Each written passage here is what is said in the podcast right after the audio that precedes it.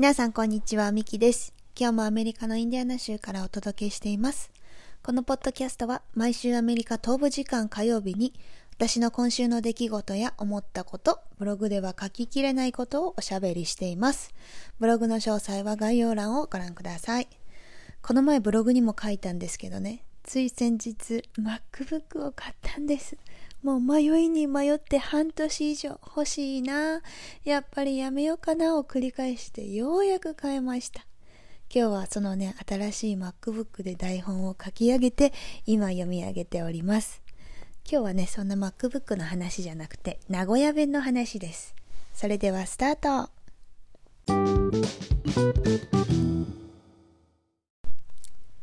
はい、えー私はね生粋の愛知県生まれ愛知県育ちです。尾張旭市という緑豊かな田舎で育ちました。尾張旭はねそんなにメジャーではないんですけどまあ隣接しているのは名古屋市長久手市瀬戸市春日井市といった感じで程よく田舎です。愛知県の方言といえばまあ名古屋弁。名古屋弁といってもまだまたねどの辺りの名古屋とか愛知の中でもまだ尾張弁とか三河弁とかもあって、まあ、一概には言えないんだけど特に私はおじいちゃんおばあちゃんに育ててもらったのでもうバリバリの名古屋弁尾張弁のネイティブです。そんな愛知県からはるか遠く離れた太平洋の向こう側にいるアメリカで12年目の私でもインディアナで毎日喋る母語は名古屋弁です。我が家は旦那さんもね愛知の人なので2人で話す時はもうそれはそれは名古屋アクセント名古屋なまりがすごいです、まあ、名古屋風に言うならばどえらげには名古屋弁で喋っております。そして我が家にいる娘2人もそれはそれは名古屋弁を理解できるし2人はね自分たちをトリリンガルだと言います。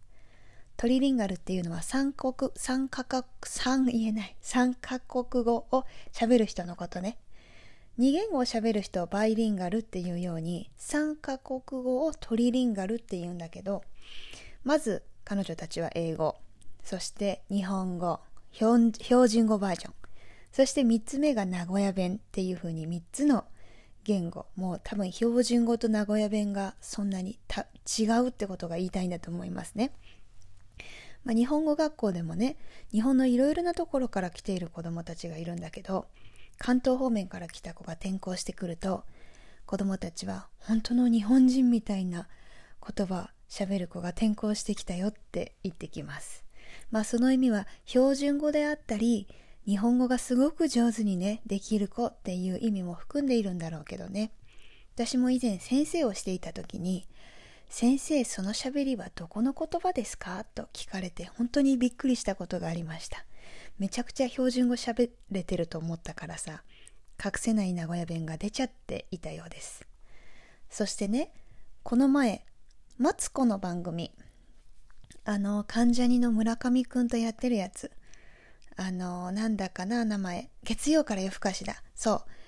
月曜から夜更かしの番組でさ方言のコーナーみたいなのがあって愛知の人名古屋の人が話す擬音語が取り上げられてたのねで私その擬音語が愛知県の独特な表現っていうのを知らなくてさもう日本中そういう風に言うもんだと思ってたのねまあその独特な表現が窓が開きっぱなしになっている状態のことを愛知県人はこういうみたいなものでさ、まあ、結論から言ってしまうと窓がパーパーって言うんですよ。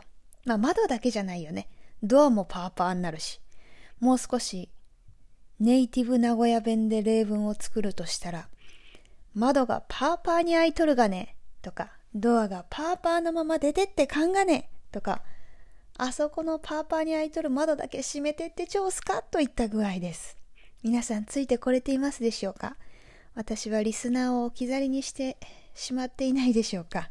そう、パーパーね、開けっぱなしの状態のこと。これ名古屋弁なんだね。知らなかったよ。あと、有名なところで言うと、まあ、こっからはちょっとマツコのあの番組の話ではないんですけど、鉛筆よね。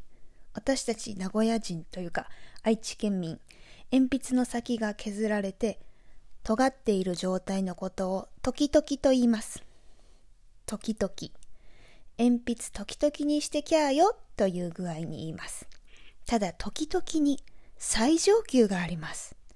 それは特勤特勤です。ちっちゃい「つ」が入るの。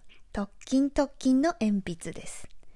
でもねここが方言の面白いところで同じ愛知県出身でもうちの旦那さんはまた私が知らない擬音語を使うわけです。それがねさっきの鉛筆の続きなんだけどさ特勤特勤の逆のことつまり鉛筆の先が芯のところね丸くなっている状態のことを皆さん何と言いますか？私は普通に先が丸くなっているぐらいにしか言わないのねでも旦那さんはその状態のことを黙々と言うんです。特勤特勤の反対語が黙々らしいんですね。なので、ここでも応用編の例文を作るのであれば、その鉛筆黙々だがね、特勤特勤にしなかんがね、とでも言いましょうか。きっとこれが模範回答です。あともう一つだけ紹介していいですか？旦那さんの使う擬音語名古屋弁ね。コップにお水が今にも溢れそうなくらいであったりすることを皆さん何と言いますか？擬音語でね、なみなみついであるとか結論はうかうかです。こんなにうかうかについで待ったらこぼれちゃうがねという感じです。そしてうかうかにも最上級がございます。それがこちら、うっかうかです。ちっちゃい「つ」がまた入ったね。うかうかが比較級であれば、うっかうかが最上級。いつこぼれてもおかしくない状態のこと、うっかうかと言うんですね、彼は。まあ、私ももう今ではうっかうかと言いますけどね。では、今日一の名古屋弁例文をどうぞ。おみやさん、こんなうっかうかに入れたらこぼれちゃうがね。わやになるがね。です。ちなみに和やになるがねというのは、えらいことになるよとか、大変なことになるよとか、そういった意味です。まだまだたくさん名古屋弁擬音語きっとあると思うんですけど、この辺にしておくね。これを今聞いてくれている方で、わかるよと言ってくれる名古屋人の方、愛知県人の方、いらっしゃいますでしょうか？もしくは、全く何言ってるかわからなかったという名古屋、愛知以外の方もいらっしゃるかもしれませんね。でも最後まで聞いてくださってありがとうございます。それではまた来週。さようなら。